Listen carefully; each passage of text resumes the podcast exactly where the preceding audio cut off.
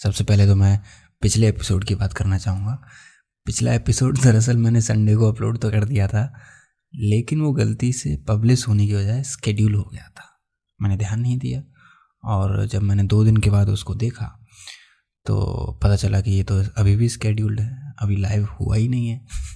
तो इस वजह से वो स्पॉटिफाई पर लेट हो गया था। बाकी प्लेटफॉर्म्स पर आई थिंक टाइम पर पहुँच गया था, क्योंकि उसके लिए अलग होस्ट है मेरे पास।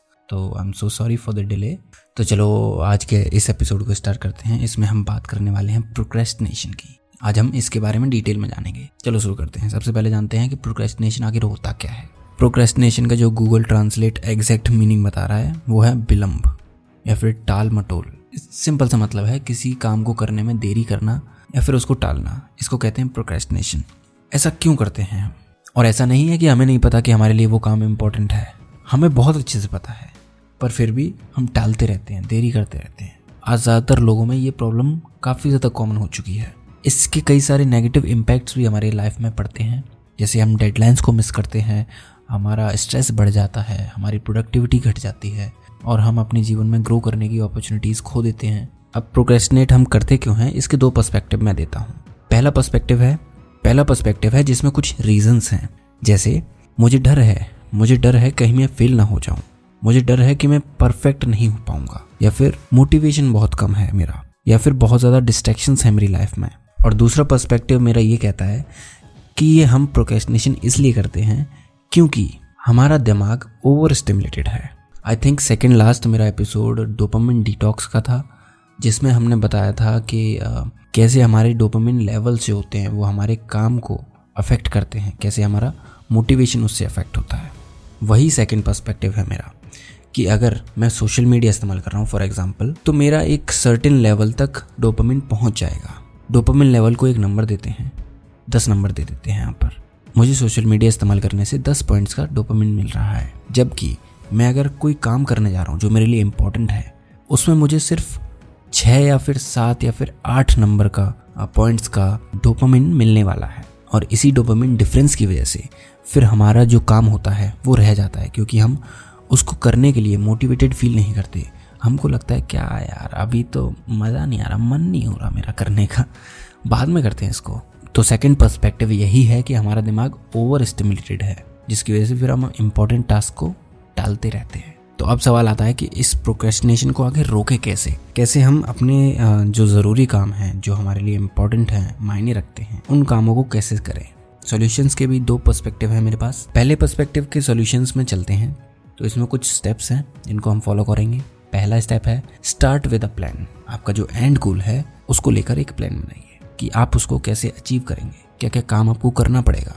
वो सारा प्लान एक पेपर पर लिखिए। अब आपने मोटा मोटा लिख लिया, फिर आप दूसरा पेज लीजिए। दूसरे पेज में आप डिटेल्स लिखिए उसके बारे में। उस बड़े गोल को छोटे छोटे हिस्सों में डिवाइड कीजिए। डेली गोल्स में वीकली गोल्स में मंथली गोल्स में। ये आपके लिए बहुत ज़्यादा प्रैक्टिकल और रियलिस्टिक एक्सपेक्टेशंस सेट कर देगा। दूसरा स्टेप है सेट अ डेडलाइन आप अपने गोल्स तो डिसाइड कर लिए, अब उन सारे गोल्स को एक डेडलाइन दीजिए। डेडलाइन आप जो अभी सोच रहे हैं, उससे 10-20 परसेंट ज़्यादा ही एस्टिमेट करके चलिए, क्योंकि अनएक्सपेक्टेड चीज़ें भी हो सकती हैं। हमको नहीं पता कब क्या इमरजेंसी आ जाए, कब क्या हमें कोई और काम मिल जाए इंपॉर्टेंट काम मिल जाए, उससे भी ज़्यादा। कब कोई हेल्थ इमरजेंसी आ जाए, क्या मालूम? तो इसलिए डेडलाइंस को थोड़ा स्ट्रेच कीजिए। तीसरा स्टेप है एलिमिनेट डिस्ट्रैक्शंस जब भी आप काम करें, अपने गोल्स पर काम करें, तब आप डिस्ट्रैक्शंस को हटा दीजिए। दूर मत कीजिए, हटा ही दीजिए। जैसे फ़ोन है तो उसको बंद कर दीजिए एयरप्लेन मोड पर कर दीजिए। अगर आपका लैपटॉप है और उस पर आप काम नहीं कर रहे हो तो उसको बंद करके रख दीजिए। ठीक इसी तरह, जितने ज़्यादा डिस्ट्रैक्शन हो सकें, उनको हटा दीजिए। चौथा स्टेप है रिवॉर्ड योर सेल्फ जब आप डेली मंथली वीकली जो भी गोल्स हैं आपके, वो अचीव करते हो या फिर उनसे आगे भी चले जाते हो तो अपने आप को एक रिवॉर्ड देना ना भूलें। जब आप अपने आप को रिवॉर्ड देंगे, तब आपका मोटिवेशन बढ़ेगा। और कुछ एडिशनल टिप्स ये हैं कि जैसे इसमें बोनस टिप्स भी हैं। जैसे आप अपने एंड गोल को विजुलाइज कीजिए हर रोज़, जितनी बार हो सके उतनी बार कीजिए। आप अपनी प्रोडक्टिविटी बढ़ाने के लिए कुछ टेक्निक्स का भी इस्तेमाल कर सकते हैं, जैसे पोमोडोरो टेक्निक जिसके बारे में मैंने कल शॉर्ट में बताया था। शॉर्ट में मतलब यूट्यूब शॉर्ट पर। अगर आपने अभी तक यूट्यूब चैनल सब्सक्राइब नहीं किया है तो कर दीजिए। लिंक आपको डिस्क्रिप्शन में मिल जाएगी। एक अकाउंटेबिलिटी पार्टनर ढूंढिए। अगर आपने कोई काम नहीं किया तो आप उसको जवाब देंगे कि आपने क्यों नहीं किया। आपका वो दोस्त भी हो सकता है फैमिली मेंबर्स भी हो सकते हैं भाई बहन कोई भी हो सकता है। और हाँ अगर आप कभी अपने टास्क को कंप्लीट नहीं कर पाए, थोड़ा कम हुआ, कोई प्रॉब्लम नहीं है। एटलीस्ट हमने किया तो कल से तो आगे बढ़े, कल से तो बेहतर हुए। तो इसलिए अपने आप से ज़्यादा हार्ड भी नहीं होना है। अभी सेकेंड पर्सपेक्टिव है ओवर स्टिमुलेशन से रिलेटेड अभी जो सेकेंड पर्सपेक्टिव का सोल्यूशन है, वो काफ़ी ज़्यादा सिंपल है, लेकिन ईजी नहीं है।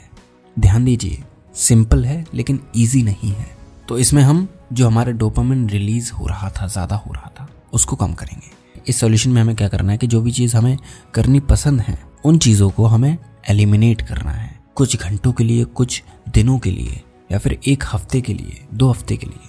इसको कहते हैं डोपामिन डिटॉक्स जब आप अपने लाइफ से कुछ दिन निकालोगे और उन कामों को नहीं करोगे जिनसे आपका डोपामिन रिलीज़ होता है तो आप देखोगे कि उस पीरियड के बाद जब आप कोई काम करोगे ना तो उसमें आपको बहुत मज़ा आएगा। अब डोपामिन डिटॉक्स में हमें करना क्या है? डोपामिन डिटॉक्स में हमें हमारा फ़ोन हमारा लैपटॉप हमारे फेवरेट स्पोर्ट्स हमारी फेवरेट एक्टिविटीज़ नहीं करनी है। सिर्फ़ और सिर्फ़ वो चीज़ें करनी है जो हमारे सर्वाइवल के लिए इम्पोर्टेंट है। खाना खाना है, पानी पीना है सॉफ्ट ड्रिंक नहीं पी सकते हम फास्ट फ़ूड नहीं खा सकते हम। अपनी नींद पूरी करनी है जो भी आपका कोटा है स्लीप का, जिसमें आप रिलैक्स महसूस करो पूरे दिन, पाँच घंटे छः घंटे, सात घंटे, आठ घंटे, नौ घंटे, जो भी आपका कोटा है उसको पूरा कीजिए। और दिन में नहीं सोना है, सिर्फ़ रात में सोइए। या फिर अगर आप दिन में ही सोते हैं तो रात में मत सोइए। और कुछ मत कीजिए, सिर्फ़ इम्पोर्टेंट काम कीजिए। आप लिख सकते हैं, आप गा सकते हैं, लेकिन गाने नहीं सुन सकते। कुल मिला के आपको बोर होना है। जब आप बोर हो जाओगे, अच्छी तरह से बोर हो जाओगे, कुछ दिनों के लिए, एक दिन, दो दिन, तीन दिन, तब आपको छोटे छोटे काम करने में मज़ा आएगा। तब आपके लिए जीवन की छोटी छोटी खुशियाँ भी बहुत बड़ी बन जाएँगी।